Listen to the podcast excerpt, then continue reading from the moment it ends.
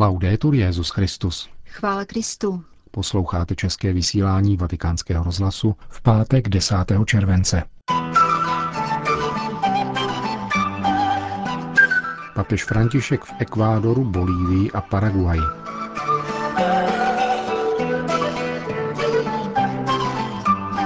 Ve čtvrtek odpoledne druhý den papežova pobytu v Bolívii byly na programu dva body. Nejprve se setkal s kněžími a zasvěcenými osobami v Salesiánském centru Santa Cruz a potom ve zdejším veletržním paláci vystoupil papež na světovém setkání představitelů skupiny neformální ekonomiky, takzvaných lidových hnutí. V pátek dopoledne navštívil papež věznici, setkal se s bolivijskými biskupy, rozloučil se s Bolívií a ve 13 hodin tamnějšího času se vydal na poslední etapu své apoštolské cesty do Paraguaje. Na území Bolívie 13krát větším než je Česká republika žije 11,5 milionu lidí, z nichž 83% tvoří katolíci. Setkání papeže se zdejšími kněžími, řeholnicemi a seminaristy se konalo ve sportovní hale Salesiánské školy. Papež František rozjímal o povolání do duchovenského stavu na pozadí úryvku z Markova Evangelia o uzdravení slepého žebráka Bartimea a vyčlenil tři druhy reakcí na volání, kterým se slepec obracel k Ježíši o pomoc. Prvním byla lhostejnost těch, kteří přicházejí kolem bez povšimnutí. Papež poukázal na pokušení považovat bolest za přirozenou a zvyknout si na nespravedlnost. Tato ozvěna vychází z obrněného, uzavřeného srdce, které ztratilo schopnost žasnout a přichází tudíž o možnost změnit se. Je to srdce, které si zvyklo přecházet kolem a nevystavit se dotyku. Mohli bychom to nazvat spiritualitou zapingu, neustálého přepínání televizních programů, pokračoval papež. Je to neschopnost navázat vztah a nechat se strhnout. Tady, dodal, se dotýkáme jednoho z nejnáročnějších bodů křesťanské spirituality, totiž jednoty lásky k Bohu, kterého nevidíme, a k bratru, kterého vidíme. Rozdělovat tuto jednotu je jedním z velkých pokušení, která nás provázejí celou cestu. A musíme si toho být vědomi. Stejně jako nasloucháme svému Otci, musíme naslouchat věřícímu božímu lidu. Druhým postojem k volání slepého žebráka, jak plyne z textu Evangelia, je okřikování a umlčování. Je to postoj těch, kteří boží lid nepřetržitě napomínají, plísní a okřikují ho, aby mlčel. Je to drama izolovaného vědomí těch, kdo si myslí, že Ježíšův život je pouze pro ty, kteří se považují za způsobilé.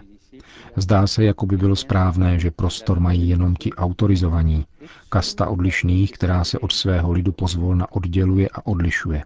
Z identity udělali nadřazenost. Nezbytnost odlišit se zablokovala jejich srdce.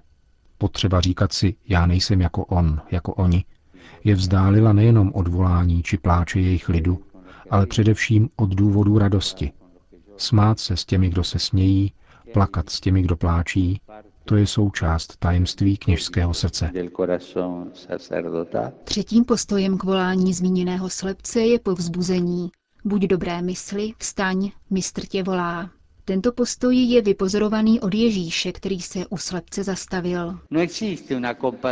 Neexistuje soucit, který se nezastaví, nenaslouchá a nesolidarizuje s druhým. Soucit není zaping, neumlčuje bolest. Naopak, je to logika vlastní lásce.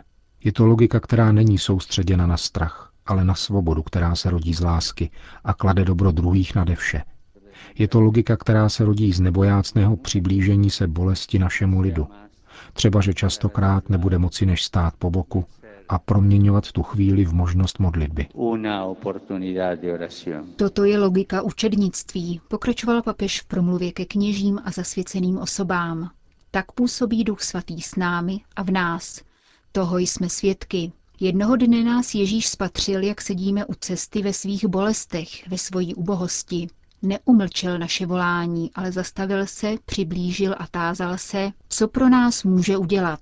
A díky mnoha svědkům, kteří nám řekli, buď dobré mysli, vstaň, si nás postupně začalo dotýkat milosrdná láska, ona proměňující láska, která nám umožnila spatřit světlo. Nejsme svědky nějaké ideologie, nějakého receptu či způsobu, jak dělat teologii. Jsme svědky uzdravující a milosrdné Ježíšovy lásky. Jsme svědky jeho konání v životě našich komunit. Toto je pedagogika mistra, Takovouto pedagogiku používá Bůh pro svůj lid. Řekl mimo jiné papež František na setkání s kněžími, seminaristy a zasvěcenými osobami. Současný systém útočí na Ježíšův plán, na jeho dobrou zvěst. Potřebujeme a chceme změnu. Tento systém je neúnosný a ti nejposlednější to pochopili dříve než odborníci. Řekl jsem a opakuji, přístřeší, půda a práce jsou svatým právem. To jsou pouze některé z pronikavých výroků, kterými Petrův nástupce odsoudil neokolonialismus a monopol mediální ideologie při čtvrtečním podvečerním setkání se zástupci sociálních hnutí. Jejich první světové fórum papež zorganizoval ve Vatikánu v loni na podzim. Nyní František svým obsáhlým manifestem uzavřel jejich druhé dvoudenní setkání, které hostilo veletržní centrum v Santa Cruz. Událost koordinoval argentinský advokát Juan Graboa, obhájce tzv. kartonéros a dlouholetý Bergoliův spolupracovník společně s Papežskou radou Justícia et Pax a Papežskou akademií sociálních věd. Před Františkem promluvili zástupci etického podnikání, drobných pastevců a rolníků, pěstitelů koky, poskytovatelů mikroúvěrů či sběračů papíru a jiných sběrných surovin. Tito představitelé alternativní ekonomiky papeži připravili bouřlivé přivítání. Papež i hned v úvodu vymezil, že v církvi je mnoho těch, kdo se cítí zpřízněni s lidovými hnutími a že jej velice těší vidět církev, jak se otevírá. V zápětí však upřesnil, že bude mluvit o problémech, které jsou společné celému lidstvu. Problémech, které mají globální ráz a které dnes žádný stát není sto sám vyřešit. Vážně umíme uznat, že se ve světě věci nevyvíjejí dobře, když existuje tolik rolníků bez půdy, mnoho rodin bez obydlí, mnoho pracujících bez práv, mnoho lidí raněných ve své důstojnosti, když propuká tolik nesmyslných válek, a v našich čtvrtích narůstá bratrovražedné násilí, když půda, voda, vzduch a všechny stvořené bytosti jsou v neustálém ohrožení? Dovedeme rozpoznat, že tento systém zavedl logiku zisku za každou cenu, aniž by myslel na sociální exkluzi nebo ničení přírody? Je-li tomu tak, pak trvám na tom, abychom to řekli beze strachu. Chceme změnu, opravdovou změnu, změnu struktur. Tento systém už neobstojí a nesnese jej ani země, sestra a matka země, jak říkával svatý František. I v rámci zmenšující se menšiny, která si myslí, že má z tohoto systému prospěch, vládne nespokojenost a především smutek. Mnozí očekávají změnu, která je osvobodí z tohoto individualistického a zotročujícího smutku. Změnu výkupnou, pokračoval papež ve své zanícené analýze. Zdá se, že čas se chýlí ke konci. Nestačilo, že bojujeme mezi sebou, ale došli jsme k tomu, že jsme se rozzuřili proti vlastnímu domu. Vědecká komunita dnes přijímá to, co již dlouho tvrdí pokorní. Vznikají možná nevratné škody na ekosystému. Jsou neurvale trestány země, komunita i lidé a po mnoha bolestech, úmrtích a tolikarém zmaru je cítit zápach toho, co Bazil z Cezareje, jeden z prvních církevních teologů, nazýval ďáblovými výkaly. Negativní účinky této subtilní diktatury nás dovádějí k mnohomluvnému pesimismu, negativismu, přesvědčení, že nelze dělat nic a zajímat se pouze o sebe a malý rodinný a citový kruh. Avšak budoucnost lidstva spočívá ve schopnosti nejponíženějších a vyloučených lidí prosazovat kreativní alternativy při každodenním hledání třech P – práce, přístřeší a půdy. Neváhá vyslovit papež. Takováto změna vychází z lidí, kteří viděli a slyšeli nikoli chladnou statistiku, ale rány trpícího člověčenství. To se velice liší od abstraktního teoretizování nebo uhlazené nevole, připomíná František a dodává, změna struktur, kterou neprovází upřímná konverze postojů a srdce, vede dříve či později k byrokratizaci, korupci a porobě. Nečekejte od tohoto papeže nějaký recept. Ani papež, ani církev nemají monopol na interpretaci sociální reality, ani návrh řešení soudobých problémů. Odvážím se říci, že neexistuje recept. Dějiny vytvářejí generace, následující po sobě v rámci putujících národů, které hledají svoji cestu a ctí hodnoty, které Bůh vkládá do srdce. Chtěl bych nicméně navrhnout tři velké úkoly, které si žádají rozhodnou podporu celku všech lidových hnutí. Prvním úkolem je postavit ekonomii do služeb lidí, vytýčil František. Opravdu komunitní ekonomie, ekonomie křesťanské inspirace, jak podotkl, musí vytvářet takové podmínky, aby každý člověk mohl prožít dětství bez příkoří, rozvíjet v mládí svoje talenty, pracovat s plnými právy a dosáhnout ve stáří důstojné penze. Tato ekonomie není pouze žádoucí a nezbytná, ale také možná. Není to utopie či fantazie. Je to velice realistická perspektiva. Rovná distribuce plodů země a lidské práce není pouhá filantropie. Je to morální povinnost. Pro křesťany je tento závazek ještě silnější. Je přikázáním. Jde o to vrátit chudým a národům to, co jim patří. Všeobecné určení statků není řečnická ozdoba sociální nauky církve. Je to realita, která předchází soukromému vlastnictví.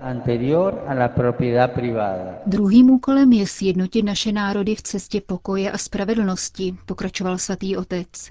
Národy světa totiž chtějí být tvůrci vlastního osudu a nechtějí kuratelu či vměšování, kterými si ten silnější podrobuje slabšího. Žádná faktická a ustanovená moc nemá právo zbavovat chudé země plného uplatňování jejich vlastní svrchovanosti. A činí-li tak, dochází k novým formám kolonialismu, které vážně poškozují možnost míru a spravedlnosti. Nový kolonialismus nabývá různých tváří. Někdy je to anonymní moc modly peněz, korporace věřitelé, některé dohody nazývané o volném obchodu a ukládání úsporných opatření, která utahují vždycky opasek pracujících a chudých.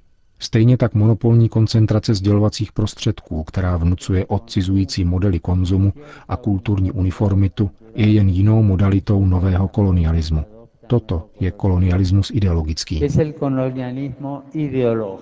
Dokonce i zločin a násilí se globalizovaly, doplnil František. Starý a nový kolonialismus, který redukuje chudé země na pouhé dodavatele surovin a levných pracovních sil, plodí násilí, chudobu, nucenou migraci a všechna zla, která máme před očima.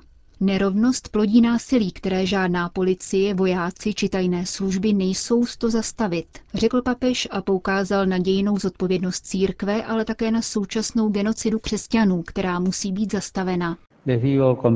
Říkám to s bolestí. Byly spáchány mnohé a těžké hříchy na domorodém obyvatelstvu Ameriky ve jménu Božím. Jako svatý Jan Pavel II. žádám, aby církev poklekla před Bohem a naléhavě prosila o odpuštění minulých i současných hříchů svých dětí. Pokorně prosím o odpuštění nejenom za urážky vlastní církve, ale za zločiny proti indiánskému obyvatelstvu během tzv. konkvisty Ameriky. A spolu s touto žádostí o odpuštění, abychom byli spravedliví, žádám také, abychom vzpomenuli na tisíce kněží a biskupů, kteří se důrazně postavili proti logice meče silou kříže.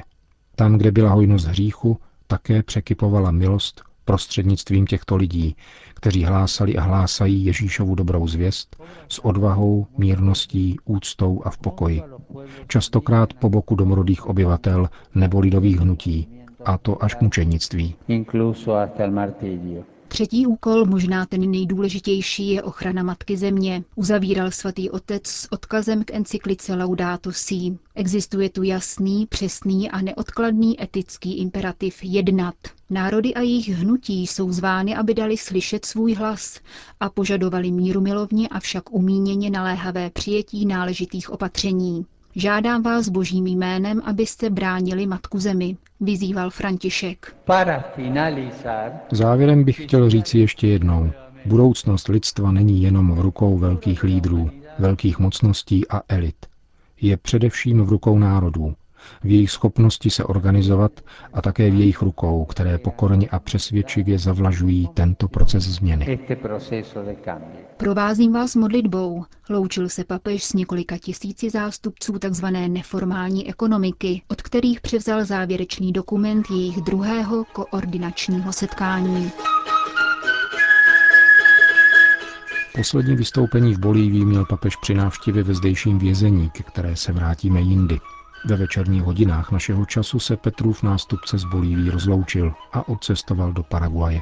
Končíme české vysílání vatikánského rozhlasu. Chvála Kristu. Laudetur Jezus Christus.